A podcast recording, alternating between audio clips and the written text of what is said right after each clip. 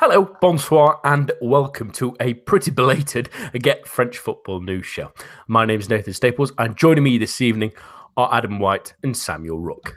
The cobwebs of the winter break have been truly shaken off now, and that was proven in a barn busting league on weekend and midweek, really, in the Coupe de France as well, culminating in that heavyweight clash on Sunday we saw. But who came out on top? You probably already know by now, and who's joining the fray in the Cup? All that and more after our latest headlines. Marseille won their fifth straight game in all competitions on Friday evening as they earned a 2 0 win away to Caen. A Dimitri Payet penalty and a Florian Thauvin strike were enough to move them into provisional second place. In Saturday's early match, Bordeaux prepared for their new manager Gus Poyet by winning 1 0 at high flying Nantes. Nicolas de Préville netted for Les Girondins as they ushered in the Uruguayan after the game. In the multiplex, Strasbourg beat Dijon in a 3 2 thriller that saw Kenny Lala net a brace from the spot, while Toulouse sank to their eighth defeat in their last 11 League matches as Montpellier came from behind to win 2 1 as Maxime Gradel saw his first red card of his career, and also Pascal Dupraz was shown the door. A Moussa Konate double helped Amiens get back to winning ways in a 3 1 victory over Guingamp. Troyes scored just before half time to see off Lille 1 0, and Rennes left it late again to sneak a 1 0 win past 10 man Angers. On Sunday, Wylan Cyprien returned to the score sheet as his stunning free kick helped Nice to a 1 0 victory over struggling Saint Etienne, as Monaco eventually bundled to a 3 1 win against Metz who had goalkeeper Eiji Kawashima sent off. In the weekend's final match, Lyon managed a 2 1 victory over 2 Paris Saint Germain. Nabil Fekir's clever free kick early on was cancelled out by a sensational Layvin Kurzawa volley just before half time. But at the very death of the game, substitute Memphis Depay earned all three points with a pick of the bunch. And in midweek news, obviously, we've had Coupe de France action Tuesday, Wednesday, and this evening as well. Um, Chambly are still in the round after beating Châteauroux on penalties after a 1 1 draw. Auxerre caused one of the upsets of the round with a really great 4 3 victory away to Nantes. The other big result was Bourg-en-Bresse, who managed to win 2 0 at home to Toulouse, while Lens beat Stade Briochin Canet Roussillon managed to get to penalties against Caen, but the Ligue 1 side won 4 3 in spot kicks. Um, US Colomiers football um, f- lost 2 1 to Sochaux, and Epinal were defeated by Marseille on Tuesday. In Wednesday's games, Montpellier played an excellent game against Lorient that ended 4 3 to the Ligue 1 side. Uh, Troyes knocked out Saint Etienne on penalties after a 1 0 draw. Paris Saint Germain managed to get through on a 4 2 victory over Guingamp.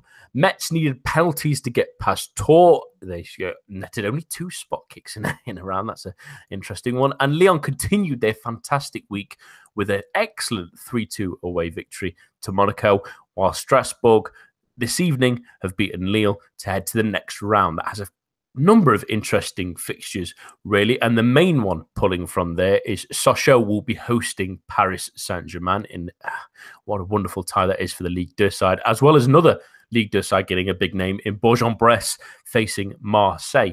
Metz will face Caen. Montpellier are taking on Lyon. Lens will take on Troyes. Chambly will take on Grandvilliers.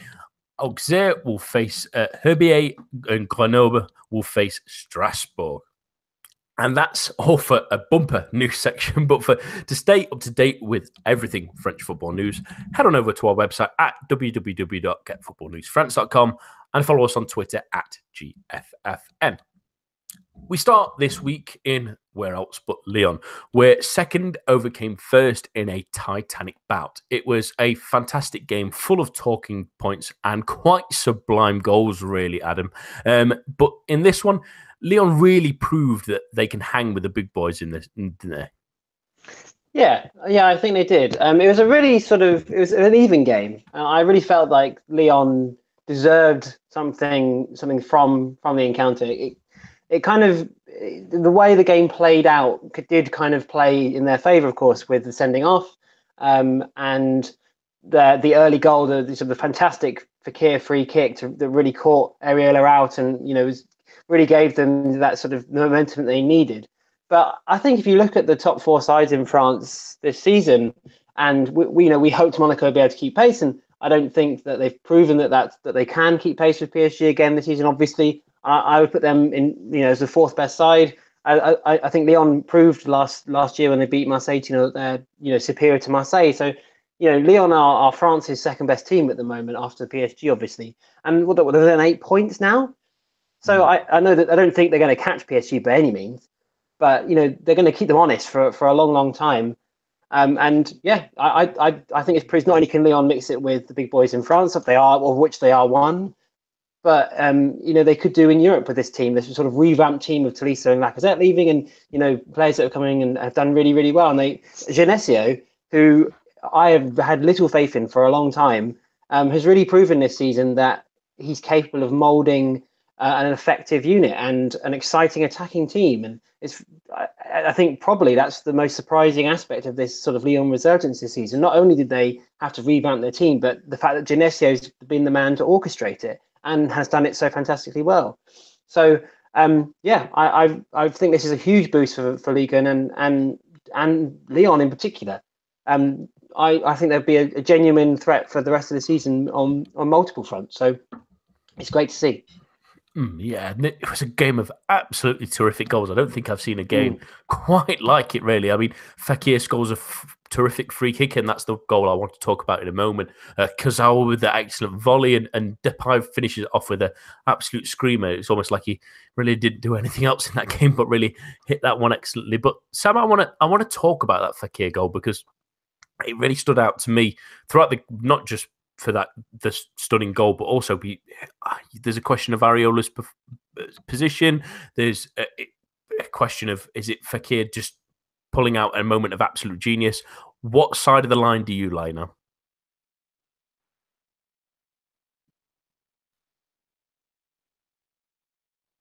Sam? Okay, it seems like we might, have more further technical issues at the moment. uh, so I'll throw it to you, Adam. I'm I'm going to be absolutely honest. I uh, while I think it's very clever from Fekir, I'm a bit on the Areola's not quite positioned himself in the right position on that one. Yeah, it, I think that's true. It really reminded me of the um, Fabio Aurelio goal in that Chelsea Liverpool. Mm. Well, it's, it's, exactly the same, really, isn't it? In that that four, was I think it was the four four game at Stamford Bridge in the Champions League. But yeah, I think Areola's just just expecting a cross, and he's positioned himself accordingly, and has completely forgotten that that you know he's left ninety percent of his goal completely unguarded, and you know Fekir's obviously seen the opportunity and and executed it perfectly. The the ball hits the inside of the post on its way in. He couldn't. He really couldn't have done done much better, uh, save for putting it in the top corner, perhaps. But so it's brilliantly executed. And although Areola is partially to blame, I think for me, I sort of lean towards the Fekir magic rather than Areola's again but questionable positioning and not for the first time either. But it's a fantastic goal and just a great piece of ingenuity, isn't it? Mm, it really is, and as well as great goals, there was great talking points as well. And the one I want to focus on first, I, do want to talk about the Mbappe challenge a little bit later as well. But I'll throw this one back to you, Sam. Now it seems like a, we've got you back. The, the red card and the not red card for Paris Saint Germain. So Dani Alves was sent off. Uh, initially got booked for the challenge, continued to talk and talk and talk, and got himself sent off essentially by talked himself into that red card, and then uh, Marco Verratti knocks the referee, knocks it out of his hands relatively boisterously. It's not as accidental as the Marcelo one we saw earlier this season, but we obviously the the Dani Alves one is pretty unquestionable. But were you surprised also not to see uh, Verratti see red as well? I think just it happened in, in such a moment of madness that so much was going on. Perhaps the referee just kind of excused it. I mean, I know just watching it, I was already still trying to deal with Dani Alves and just trying to process that. And I, I suppose the referee, who's in the middle of it all, perhaps was in a similar sort of mindset and just kind of didn't realize exactly what Verratti had done because surely by the letter of the law, and as you say, as we've seen this season already, he probably should have been sent off. And nine man PSG probably wouldn't have put up the fight that 10 man PSG did. It was a very strange, just a bizarre passage of play. And Dani Alves, just, you know, one of the most experienced players on the pitch doing something absolutely brain dead. It's amazing. Yeah, I, I, never get why players talk themselves into yellow cards. I, I, don't understand why there's not that trigger in your head going, I'm the referee's looking at me in a certain way while I'm saying these words, and it looks like he might not be pleased with what I'm saying. I might shut my mouth a little bit and stay on the pitch, but it does never seems to happen, really, does it? Um, I want to talk about. I thought this was an interesting one, Adam, and it's the challenge on Mbappe that obviously he has to come off for. Um, it seems like he he might have still some midriff injury, and he might still be. Um, having facing some effects for that for for a little while. It, it was a strange one, really. It seems like a normal coming together when you watch it in full motion, but and, and in slow motion, you start to think, well, does Lopes need to be there in terms of actually fully colliding with him? He's got plenty of time to sort of dive fully away, so it's it's much less of an impact. And it's it's if you think of that kind of body check, if that was anywhere else on the pitch, that would be a free kick and, and possibly cards. So is is this maybe and although it's difficult for the referee, really, maybe we protect goalkeepers a little bit too much in these kind of scenarios. Yeah, I definitely think that's the case. Um, you're right in that if that collision happened anywhere else on the pitch, then it, it absolutely w- would be a free kick, and it, it comes down to sort of the almost unwritten rule that one goalkeepers are protected more than perhaps they should be, and two that you know in the penalty area you seem to have to do a lot more to get a foul than you do anywhere else on the pitch, which which technically really shouldn't be the case. Um, I, I personally though see this as more of an unfortunate coming together. I think it's probably a foul, and I, would have, I honestly wouldn't be surprised if the ref gave a, a penalty, but I don't know that Lopes has is as much intent there, or that um, you know he, he should be sort of sent off or anything. I think it's coming together, and I think that he fouls him because the, the slow motions you sort of see him lift his knees towards the end, which which um, you know is a little bit dangerous and perhaps protecting himself a little bit. And you know, Mbappe gets the full the full force of it. And when you watch it in in like fast motion, and you watch that because they showed that replay, didn't they, over and over again of the, the coming together, and they showed it a couple of times at full speed. It looks like an NFL like linebacker like hitting someone. It's it's really violent, like because they're both going out, you know, sprinting.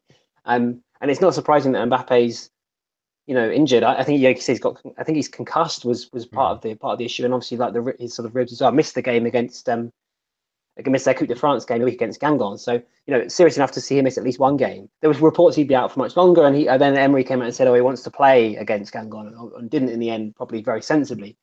Um, but yeah, I, I, have to agree with sentiments in that you know it, it does look like a foul, but I, I, I would sort of temper that a little bit with I don't know that there's too much malice in in Lopes's uh, action, but it's it's certainly a, a violent one.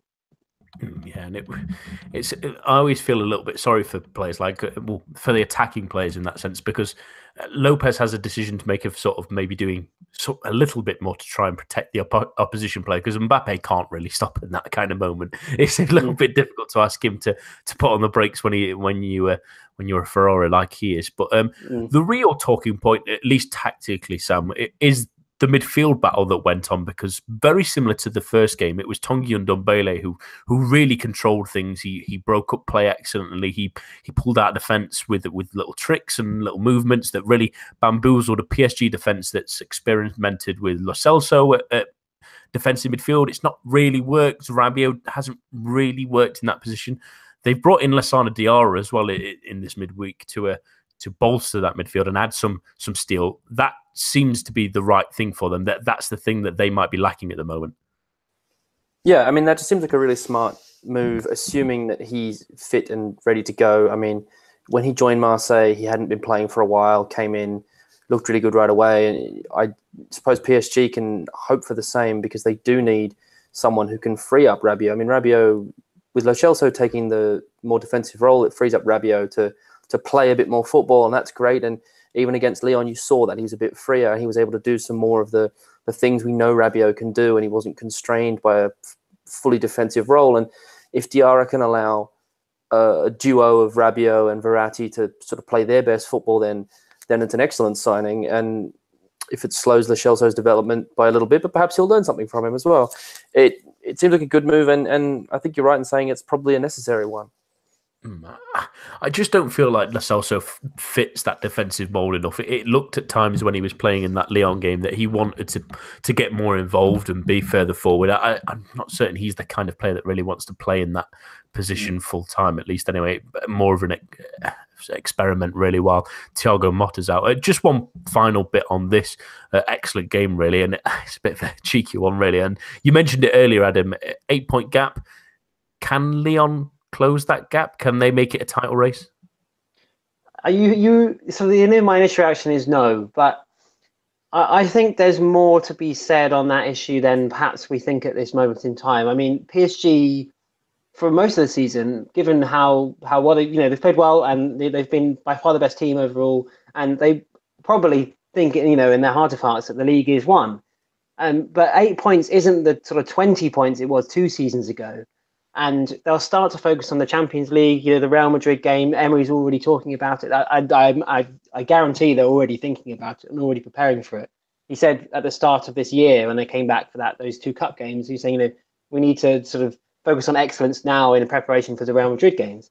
And assuming it's going to be extremely tight that game, but assuming PSG do get through, then their focus is on the Champions League. Because I, from their point of view, I, if I was Nasser Al Khelaifi, then I would take winning the Champions League over any domestic honour at any of them, and and and that's the way the, the club's been built. So it's possible that they could take their eyes off the ball in the league, rest players. We see them come under pressure in some difficult away games. I don't see them ever dropping points at home, but the game at Strasbourg, they're put under pressure. You know, a volatile crowd. They they can be flaky in those situations, and to be honest, that may come back to bite them in the Champions League too. But we've seen in these sort of games that they can drop points. And if Lyon can can keep pace, keep winning their home games as well, then we may get to a sort of stage where you know there's sort of four or five games to go and Lyon are in with a, with a shout. But um, I still wouldn't back anybody but PSG to, to win the league. But I think it'll be closer than than perhaps we thought to start with. Sam, do you think there's a glimmer of hope in the in the sea that we've sort of had at the start of the season, where we thought PSG are absolutely running away with it, and Lyon maybe clawing something back. I'd like to think so, but I don't. I just it's it's too much of a gap. I mean, you need Lyon to be practically perfect through every single one of their next 18 games to to have any real hope because PSG, you know, as Adam says, they won't lose at home. So that's 27 more points that they'll get, uh, which means you need them to drop more than eight points and Lyon to be perfect over. It's it's just it's too much. It's too long. It's too big of a gap. Um, I could see Lyon finishing closer than eight points, closing that gap, and then you know, as Adam said, maybe we, there could be a shout there towards the end, but. I, I think it's just it's too much to ask of a Lyon side who have never been in this position. I mean, the the mental strength it takes to win every game when you're trying to chase down a rival you know, PSG have been here before. Yeah, I'd like to see it, but I just don't. Mm, yeah, is it maybe a little bit too optimistic for everyone? I think. Um, on to managerial news, at least. Of a, it was one of the most unusual appointments, really, of the week in, in Bordeaux signing Gus Poyet. Uh, the terms of his deal haven't really been released, but there was rumours that um, the South American was brought in to help appease the Brazilian contingent. There's also um, bits in French press that we've heard that, that Bordeaux were supposedly were going for Preud'homme, who was at, um, at Club Bruges, but didn't want to pay out a seven hundred fifty thousand payout to the club to, even though he's out of contract, he's still somewhat contracted to them, and went for the cheaper option of of Poyet and, and someone that supposedly um, some of the players hadn't even heard of, um, which seems uh, will seem peculiar to English audiences at least, but I suppose he's not as big a name really in France. Sam, can you wrap your head around Poyet as manager of Bordeaux? Not really. No, it's um, it's baffled me from the moment that I heard it. Um, it still makes very little sense. He's just he's had a number of opportunities as a manager, and in none of them has he shone or even really succeeded. It's I mean we know we know him best in England from his failures with. Well, I mean Brighton wasn't entirely a failure, but it ended poorly, very poorly. Uh, Sunderland as well, that was a disaster. I mean, the assistant manager job at Tottenham, that was an absolute clown car. And then to come in, it just seems he's come in because he's cheap. Because as you mentioned, they, they didn't want to pay for Preud'homme or they couldn't afford him or, or whatever. But this is just a guy who's never really won anything. You know, when he was managing in Athens, he did okay. Um, but that's one job out of six or seven, and that just shouldn't be enough to get you this job. Which is this is still a good job. Bordeaux's still a very big club, very good players. If they can survive this season, there's every reason to think that future's still bright for this club. This is a great job that a, a guy who doesn't really have a lot of runs on the board has somehow just snuck into yeah, I, still can't really believe that it happened. Really, Adam. I mean, we've talked about um, Saint Etienne being a club that didn't really have any direction. Now it feels like it's Les Girondins maybe making a shock move. It, it, doesn't really make any sense. Is, is, this possibly a step back for them, a, a sort of um, makeshift appointment to hope this maybe works, and then maybe reassess in the summer? Yeah, I think that's exactly what it is. That's the way it struck me. Given the way that Gus Poyet's career's gone, I mean, I really liked him as a player. in the UK, in, in in the Premier League, you know, he's great. But as a manager, as Sam mentioned, it's it's been a bit of a roller coaster. And you know, he he's he I seem to remember him keeping Sunderland up, but then it quickly went went went bad the following season. The Brighton thing, as you mentioned, ended in shambles. He was at Betis for like four months. Um, he was he was Shanghai Shenhua manager previously, and they finished fourth the previous season, and he left them in twelfth in, in the Chinese Super League. So I, am struggling to see a success in his managerial career as much as you know as, as he's an interesting character and I think it has to be just a short-term fix. Um, I really think that there's unless there's a time limit on that Preud'homme payout clause to Bruges, um, maybe you know they're thinking this summer he'll be the man in the summer, but Stéphane Martin, the Bordeaux president, insisted that you know they hesitated on Preud'homme, you know they weren't sure that Poyet was the man to, to you know to revitalize the dressing room and that might be the case that you know he might be a, a short-term fix. And you know he, in the past he has you know had a you know that honeymoon period has lasted relatively you know relatively long amount of time. And you know that's what Bordeaux need. They need to stay up this season whatever. That has to be their priority. They they cannot get relegated um, which is possible at the moment. Um, um, especially I don't think they will lose Malcolm but if they did then they would be in genuine trouble about him and Toulalan as we talked last week about Toulalan sort of being released or asked to be released and having that wish granted after Gourvennec was sacked um, but it's whether Poyet is the man to unite the dressing room, um, which I felt Preud'homme was, and and he's he's seen in Belgium as, as a good coach and a sort of a, a good man manager and you know an, an, inspirational leader. Like he's his sort of he's, he's his his staff have gone on to coach other teams in Belgium successfully, and it, he felt like the man, given you know given his experience and success with Bruges, that he could unite that dressing room. Which, given Toulalan's situation and, and you know his apparent, you know, up, sort of being upset with the, the way the dressing room is at the moment with that sort of Brazilian clique, and perhaps some of some of the players aren't taking it as seriously as he feels they should, then they need a strong figure. And onto that in the long term, Poyet might manage that in the short term. They might stay up, but I don't see it lasting. Hmm, yeah, it's a, it's a, a weird one. There was also um, reports that Poyet said he wouldn't take the job if they sold Malcolm, which um, hmm. Seems like it's it's a good idea. I think that's the right thing to say to a club like that. But at the same time, is he the man that should be making the decisions? I mean, in, in, a sense, it's because it's such a strange appointment, Sam. It, it's it's one of those moments of should they invest in him and in the team when they need to now, and in the players that he might bring in that uh, we've seen in other jobs because he's been such short term in, in, other jobs that it might not necessarily build to a stronger future. It, should they be investing in him, or should they be sort of seeing what he can do with the current crop of squad that should be doing better? Well, I guess the thing we don't know is the interview process. I mean, presumably they spoke to him before hiring him, and perhaps he was able to outlay some sort of vision. You know, he he looked at the squad and said, "I can get the best out of Malcolm. I can get the best out of the other players here." You know, something that convinced them. I mean, they gave him the job after all.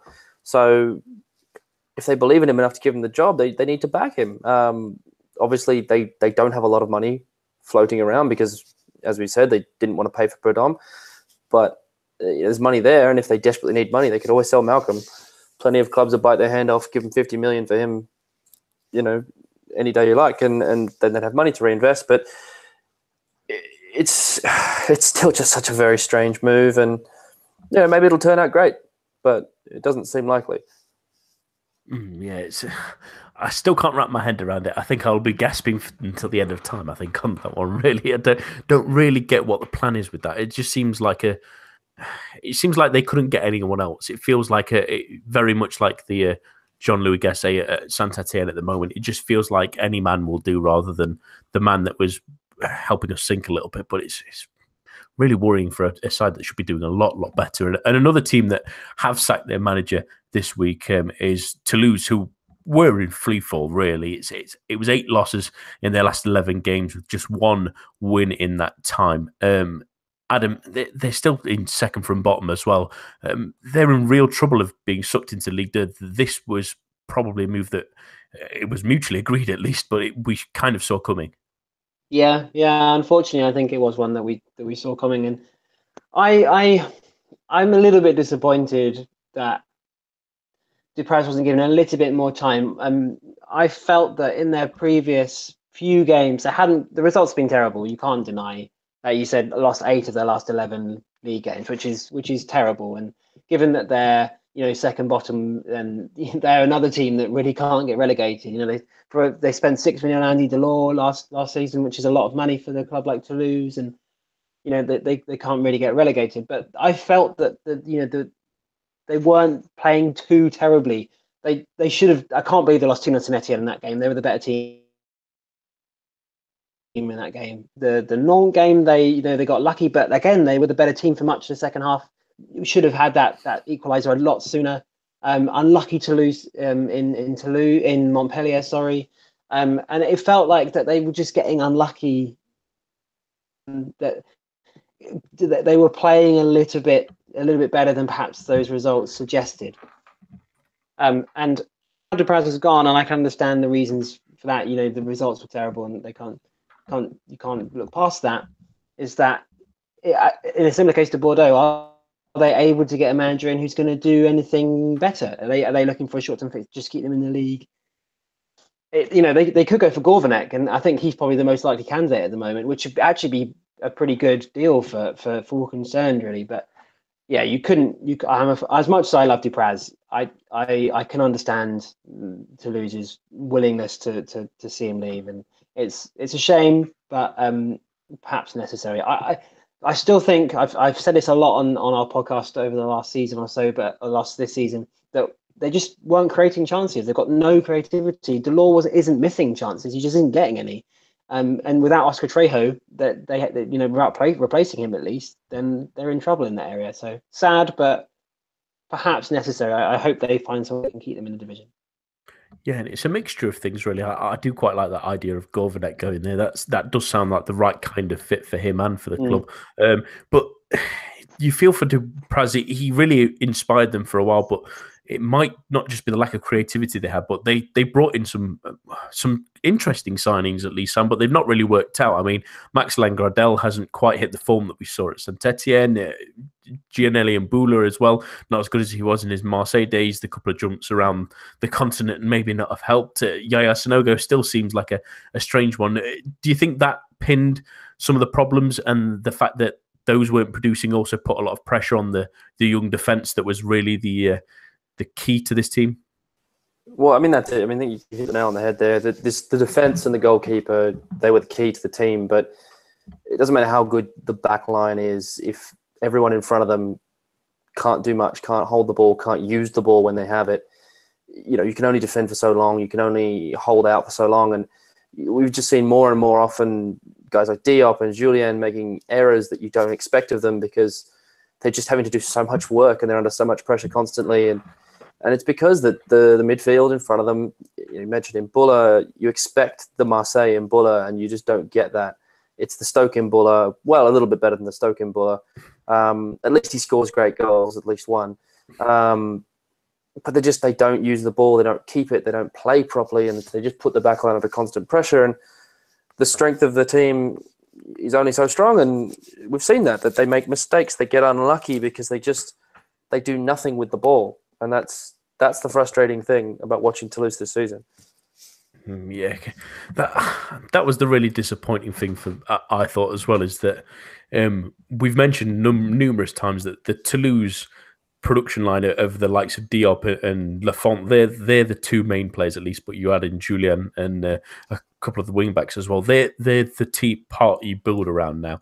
They're the strong defense. They've got some good, interesting midfielders as well in in Blin, but they just if they can't relieve the pressure off those players, how are young players supposed to grow? Um, they're all going to make mistakes. Diop's made mistakes. Jullien is a little bit more experienced, but has made mistakes. Lafont, uh, he's 18. we keep forgetting. I know he's had uh, almost 80 games in Liga, but he's 18 and he still does make mistakes, and it will happen. And we want teams like this to play players like that, but they need to have something going forward or something happening. I mean, you look at some of the teams above them that have, have done better this year that they should be aiming to be better than than teams like Caen, teams like Montpellier. You thought at the start of the season were, were nowhere near um, the quality level of Toulouse. You you look at, at, teams like Strasbourg, you look at Amiens, look you look at Troyes, who have, all been better than them this season. At parts have been less turgid, have been less uh, um, just stuck for ideas, not being able to create anything really, and and they've just really really lacked it. And now they're sucked into it. Now, I mean, the lucky thing they uh, and a lot of teams have a lot to be thankful for that everyone else is doing really rubbish around them. The, the fact that two wins probably send you all the way up to 12th if res- other results go your way at, at, the moment. So they're not completely stuck in the mire yet, and they don't quite have Metz uh, breathing down their neck just yet. But it's a troublesome one. And other than Gourvennec, Sam, is Adam? Is there anyone else you want to throw in there? I'll, I'll pass it to you first, Adam. Um, sounds like a good one, but is there anyone else you would throw your your hat in the ring for? Um, I I've seen the the classic Frédéric Antonetti link um, a few times. Um, given that you know it's he you know he, he did a very good job when he took over at Lille, and in a, in the short term, you know he took them from relegation fighting to I think they finished fifth in that season he took over. Um, so you know, Toulouse would Toulouse would, would very much settle for that. A team in a you know a similar strength of squad in a similar situation, so that might be a good short term fix. Um, but I think Gourvennec's perfect. His perfect timing. You know, he's the right sort of manager for this for this for this club. Um, I think he was dealt a very very harsh, difficult hand at Bordeaux, and it could it could be just the perfect time for both club and and manager. It may have even influenced the, the removal of Dupraz that Gourvennec was available and, and very likely willing. So um, I, I, I'm not a huge fan of Fred Antonetti. I'm not by no means saying he should take over, but it wouldn't surprise me if they went with him. But I, I think it has to be Gourvennec. Sam, do you agree with that? That sounds like the right fit as long as, as Gourvennec is, is on board with that idea as well. It's definitely the one that, that fills those of us who have a bit of an affiliation with Toulouse with a bit of hope um, that's an exciting move, and it seems like one that might might galvanise Toulouse. But um, I do I do wonder if perhaps they might just stick with Debève, the the ex assistant. If if he can get a good result, perhaps this weekend, they might stick with the hot hand.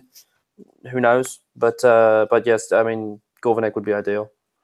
Hmm, yeah, it does seem the right kind of fit. I mean, there's a f- few weird names being thrown into the, the, the mix as well. There's rumors that Alessandro Nesta might be someone that they might even have a look at, which be a great name, but a, a, not really someone with the greatest coaching experience, at least for the Toulouse maybe need. But you've got great young defenders. I'm pretty sure that one of the best uh, ever to do it might be able to help them a little bit. Um, let's talk about transfers now. I think that there's been a, f- a fair few this week, and especially in this last sort of day or so, they've they've really turned on the Jets. And we mentioned Lassana Diarra being one um, earlier, so I, w- I will start with him. Uh, Adam, he's not played football for six months, but he didn't play for about a year before he played for Marseille, and he was excellent. Really, he's been here, there, and everywhere. Um, is that a good signing for for uh, Paris Saint Germain? They needed that kind of player, and they got him on a free. It's probably decent wages. He's well experienced. Is there any argument with that one? No, I think it's a great signing. I'm, I'm. He wanted this move originally at Marseille, and it didn't really come about. And Marseille wouldn't let him go to PSG, and he ended up playing in the in the Middle East. And um, I think it's yeah, I think it's. I'm, I'm really, I'm actually quite excited about it, given how good he was at Marseille, and at his best at Marseille, he was absolutely brilliant for them, and uh, that really that can't really be understated. And it's just the, the perfect, the perfect sort of fit for both player and for club. He's he's a he's an experienced player. He's Champions League experience. He's you know got experience at Real Madrid and Arsenal and Chelsea, and um, he's he's proven in the league. So if Motta's injured, which he seems to be quite a lot these days, and you need him to slot in, he'll be able to do that pretty seamlessly. They, as you mentioned earlier, there's a there's a big hole in that sort of without Motta in, in that sort of defensive midfield role. Rabiot is good there, but doesn't like playing there. So Emery sort of caved and sort of moved him further forward. Lo Celso's being playing there. And although he's a very gifted player, he's not a defensive midfielder. He's, he's an attacking midfielder, really. Um, and he's been sort of playing central midfield too.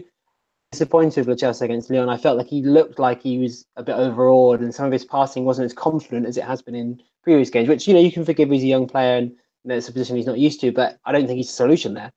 But I definitely think Diarra is. I think it's a it's a really good it's, it's a really good sort of thought. It's, it's a good idea for, for, for from PSG. They, don't need to spend much money on him, and um, he'll he'll come in and, and do exactly what they need him to do.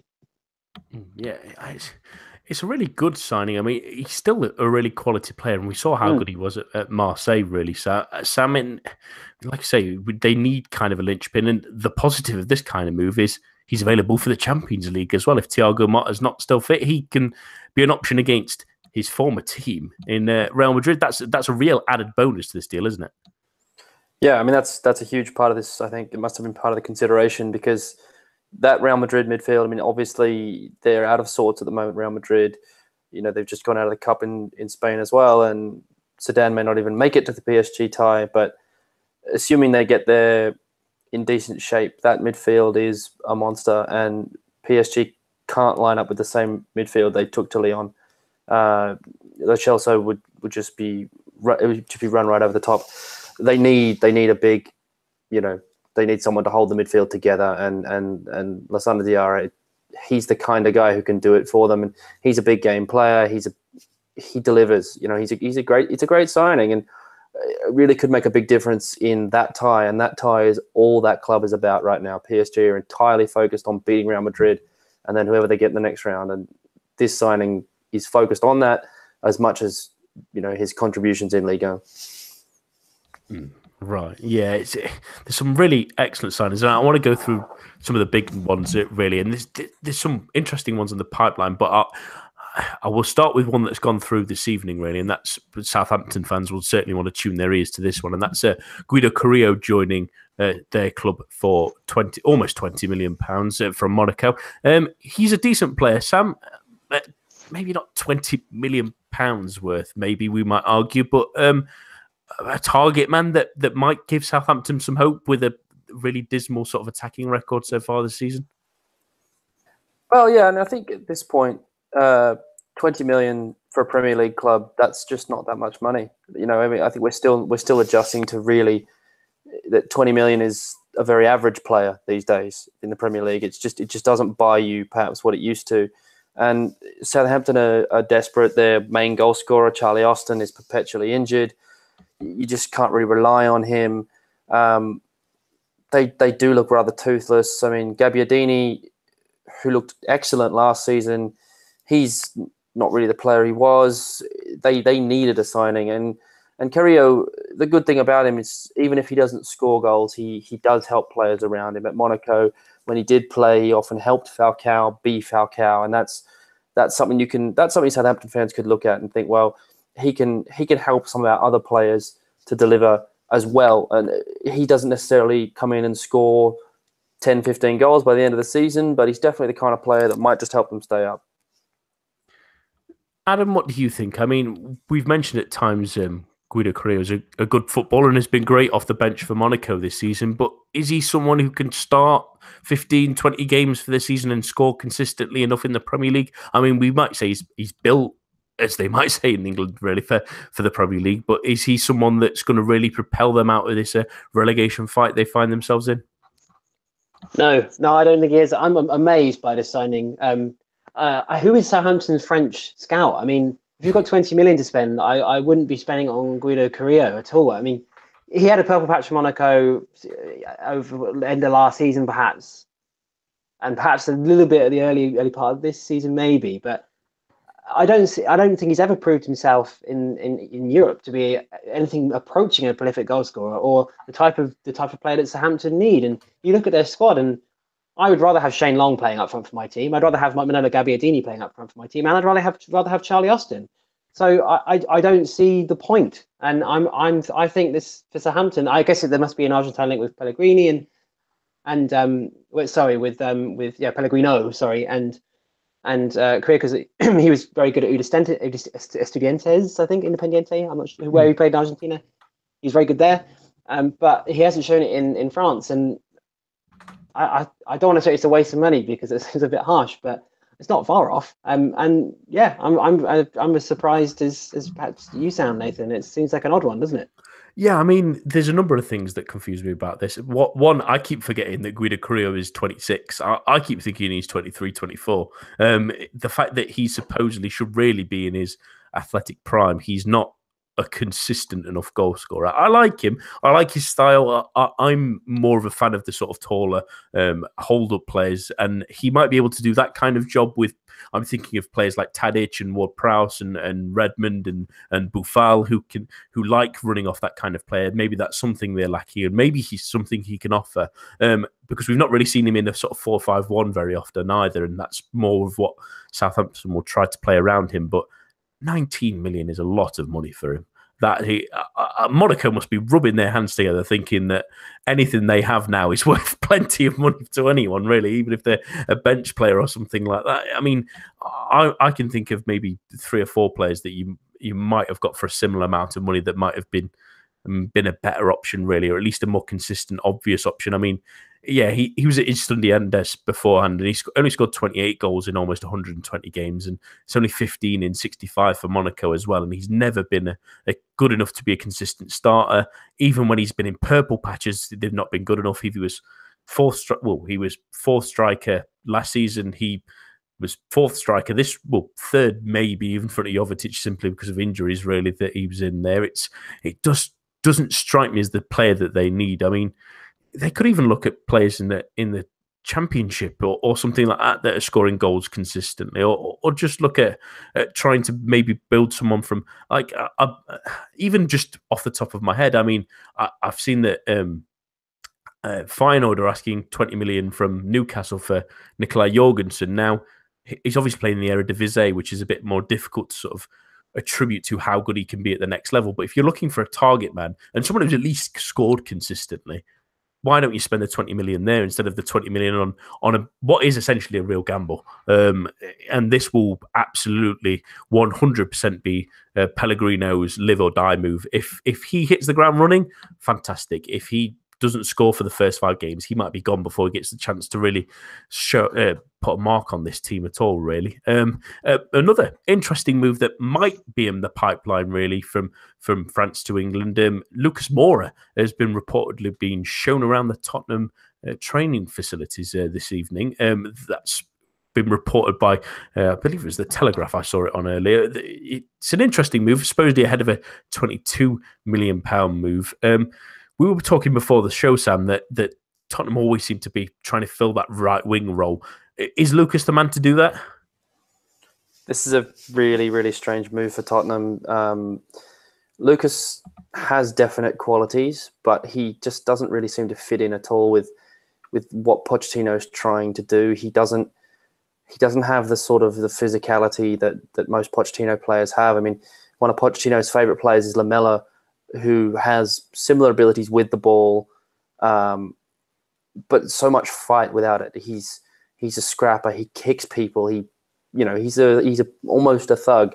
And Pochettino loves him. And Lucas Moura is just so not that. And the the rumors at the same time that Lucas Moura would be coming in and that Lamela would be sold back to Italy.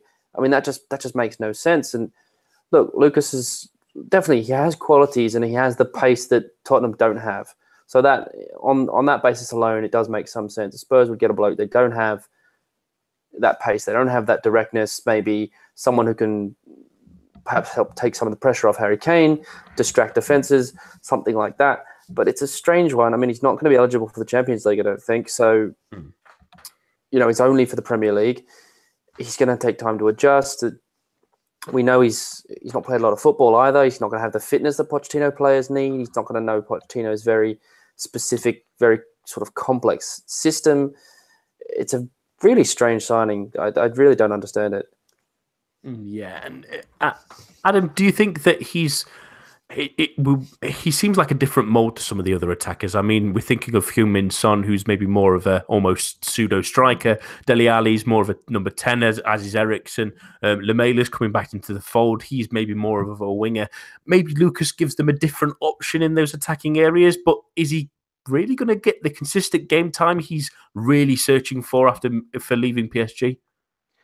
Um, no, to answer that part of the question, I don't think he is going to get consistent game time that he's after. Um, but he's going to get more game time than he is at PSG at the moment. Um, when you look at Spurs' team, you, you, know he he's got so much to compete with in that sort of attacking areas. Obviously, no one's moving Harry Kane, Dele Alli, Christian Eriksen, Son, Lamela, even Sissoko. Yeah, I, I, you'd hope you'd hope he'd be above Sissoko in the pecking order, but he's not going to be first choice by any means. Um, obviously, Spurs going to have a lot of games in the second half of the season, so he'll obviously get the game time that he needs. But as a permanent move, I don't. I'm surprised that this is the type of thing that he's interested in. Yes, Spurs are a good club, and you know is a great manager. Um, but it does seem from his point of view like he's going to have to do quite a lot to force his way into the team. On Lucas himself, um, I, I, I, am well aware of the of, of Sam's Sam's opinion, and, and it's quite common that um, that you know Lucas perhaps isn't the, the player of, of PSG standard or the high or sort of a, you know a Champions League team standard, and and it's something that I personally feel may may not necessarily be be true. If you look at PSG's last season, Lucas was their second top goal scorer. Got 19 goals in all competitions, only second to Cavani, and got 11 assists, which is his second their second top assist provider behind Di Maria, got 15. So he's involved directly in 30 goals in 53 games. And for me, I know that he he perhaps hasn't been first choice, and he doesn't always, you know, stand out. But I, I always feel like he offered one something different, and he always had an impact when he came off the bench and when he started for PSG. Whether he was first choice or not, whether he was in favour or not, I felt like he impacted the game. So you, although he's been out of favour completely this season, you, you imagine that he would do a similar thing for Spurs. And in the Premier League, he's going to get a little bit more space to run at people. Fullbacks are going to get forward like they don't really in France. And he's a, he's a very talented player, and I, I think this could be a really good signing for, for Spurs. That he could be an impact sub, or he could ably cover Heung-min Son or or or Eriksen or, or any of their sort of four players, Harry Kane aside, obviously, if should they get injured or in later in games or you know later in the season. Um, but I I don't think that he'll be happy because I think he thinks he should be playing first choice for a Champions League team, but and I don't think he'll get that. But for Spurs, I think it's actually a, quite a good signing to add to the, that front line because I, I, like Lucas. I've always liked him watching PSG play, and I feel like he's capable of, of changing games. Yeah, it feels like it's it's a bit of a strange sort of traffic movement, if that's maybe the best way to put it, in the sense that for Lucas, it's probably not really the right move for him. Mm. He's not going to get the game time he wants.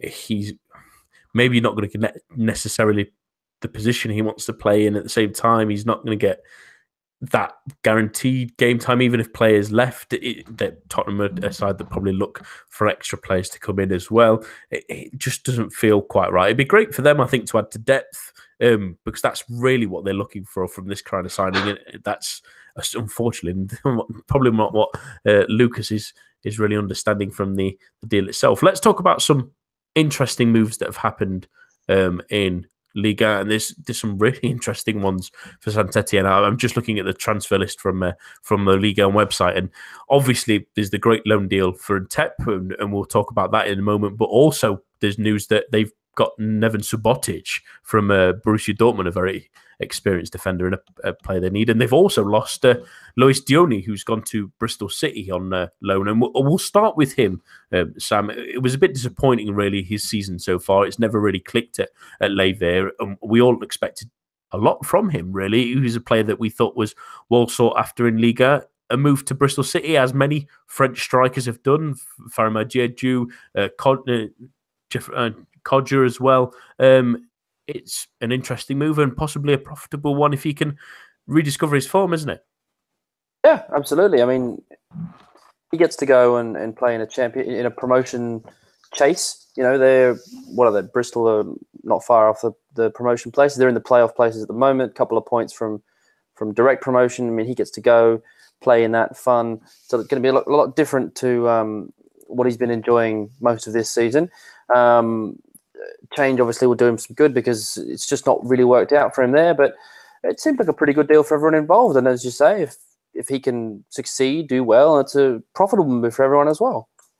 Mm, yeah, talking about the other moves that Les Verts have done, Adam. I mean, Ntep's a, a really good, positive player that likes to play on uh, on the in the final third. Is it's never really worked out at Wolfsburg for one reason or another, but has excelled in Liga before. And and a player like Subotic, he might not quite be as good as he was a couple of years, well, even five years ago. Really, injuries have really curtailed his career. But adding him to the likes of Perrin and and Pogba, they, they've got a a little bit more experience in that in that back line that might just uh, help tip this balance they have at the moment of not really being able to do anything really.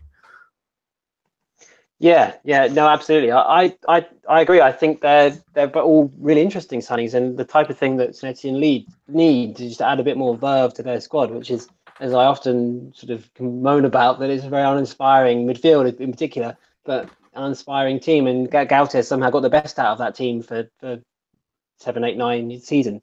Subotic is, is a signing I really like. He's still he's still 29. He's fallen completely out of favour at Dortmund. Um, and I, I, admit I haven't seen him much in the last few seasons. Um, and obviously he's been overtaken by Sokratis and, and Marc Bartra and players like that, uh, and Toprak too in, in, in, their team. But for a club like Saint Etienne in the situation they are, given the experience he has, the quality he's shown in the past, he's a really, really nice signing. And um, they've struggled for so many years to find a right a partner for for for Loic Perrin. I know Mustafa Boa was one that, that was relatively you know significant a few seasons ago before he left, but since then, definitely they've they've really struggled to find Perrin a, a good partner. And Subotic could be that man. Between them, they have absolutely no pace. That's that's a huge issue um, that they'll probably come across pretty quickly. But there's experience and defensive nous. That you know he's he's up there. So that's a really great signing. And Ntep, if he can recapture his Rennes form, is a huge signing for for Saint Etienne. And I know he struggled with injuries, and perhaps that's maybe robbed him of the pace that he showed at Rennes and, and that sort of that that sort of verve he he, he so wonderfully um, imposed on on Liga and sides and was brilliant for for Rennes. Was close to move to Liverpool at one point. He's, he could be a brilliant signing, but again, as you said, it's never really worked out at Wolfsburg. Um, and potentially, you, you know, Jan V is a good signing. Um, he, he's an experienced player. He's a talented player. Obviously, attitude problems in the past, but overall, you know, they're sort of adding to their spine, which has been Perrin and Ruffier sign has been severely lacking. So they're going in the right direction at least. Um, so hopefully they'll be the three players that will help them drag themselves out of this absolute mess they're in this season. Yeah, and uh, just looking at some some of the rumours that have been going around as well, and, and Basel was supposedly looking at Leo Lacroix from from Saint Etienne, and they must be like, please, please take him off our hands at the moment. Really, yeah. yeah, he's been a, he's been hmm. pretty awful this season. Is maybe the nice way of putting it. Um, we'll go for one really interesting signing before going on a, a brief rumor that I've, I've, just spotted from our own Twitter account as well. That's come from Di Marzio earlier today. Um, so we'll go with the the low key one at the moment, and that's uh, Nice shifting out more midfielders, at least in Remy Walter going to Troyes on loan for the rest of the season. Uh, Sam, it's an interesting one. His his career was pretty good under Favre last season. He played quite a, a, number of games, but it's stalled quite a bit this season. Um, this is a great chance for him to really get back on the horse, isn't it?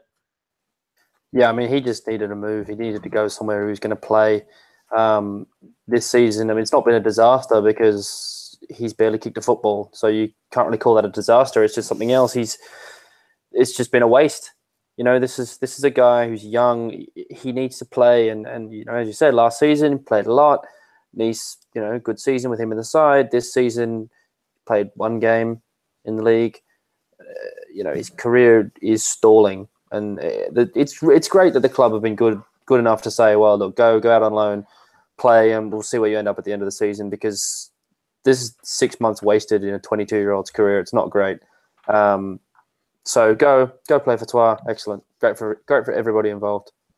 Mm. And, and, the the final one, and I'll get you both to talk about this quickly, is uh, uh, supposedly PSG have been uh, receiving offers between 25 million euros and, and 40 million euros from Liverpool and Tottenham for Javier Pastore. Supposedly Inter were very much front runners in that, and he obviously cried coming off the picture before the winter break, thinking that he was going to go. And it's strange that well, the player seems to have turned down the moves rather than the than the club. Um, Adam, do you understand why he maybe turns down a move to Liverpool or, or Tottenham? I mean, he's had his injury problems over the last couple of years at least, but he's a, a very talented player and arguably in those kind of sides has has a chance of starting regularly.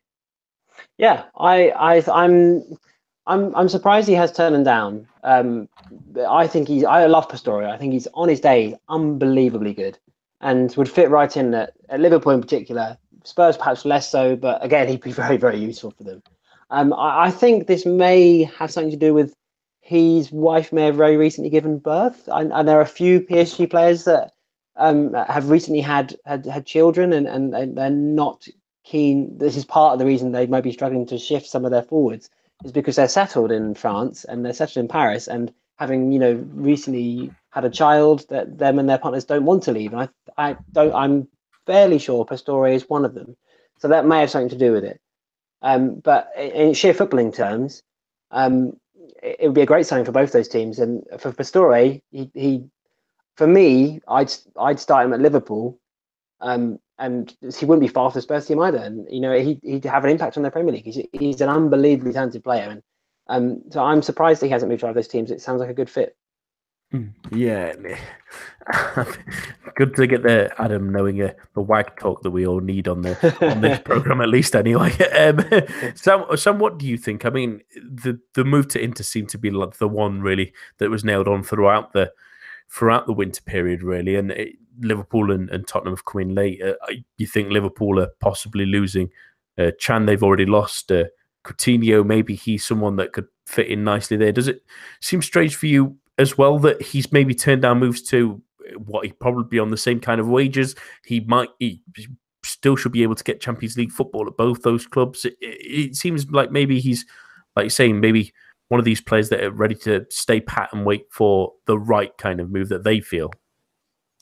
Well, the rumors that I read earlier today were that he's dead keen on Inter, and that's where he wants to go, and he's settled on that project. He believes in that as the move, and and if that's the case, then that that would at least explain turning down two two pretty good clubs for him to go to. I mean, as as Adams sort of mentioned, he'd be a great player for either of them. I mean, Spurs are desperate for someone other than Christian Eriksen who can actually make something happen with the ball at his feet, and you know that's perfect description of Javier Pastore.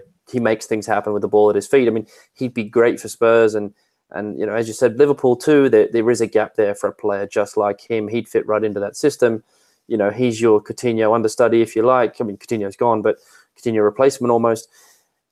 He'd be great for both of them. So whether it's the the wag and the baby, or it's he wants to join Inter, I mean, no, there must be a reason for it. But if those bids are real and he's really turned them both down, that is that is surprising because they both be excellent fits for him and you know, working under Pochettino, that would probably be his best chance of getting into the Argentina squad for the World Cup.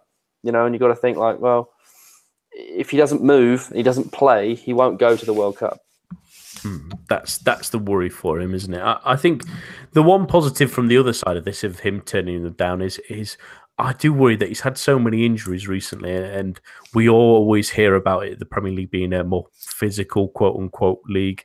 Um, it's it's maybe for the best, maybe that he's he's not coming into the Premier League midway through a season with with his injury history. Maybe with being that kind of flair player, getting beaten by the likes of Gareth Barry on, on a weekend when he's there at West Brom or something like that.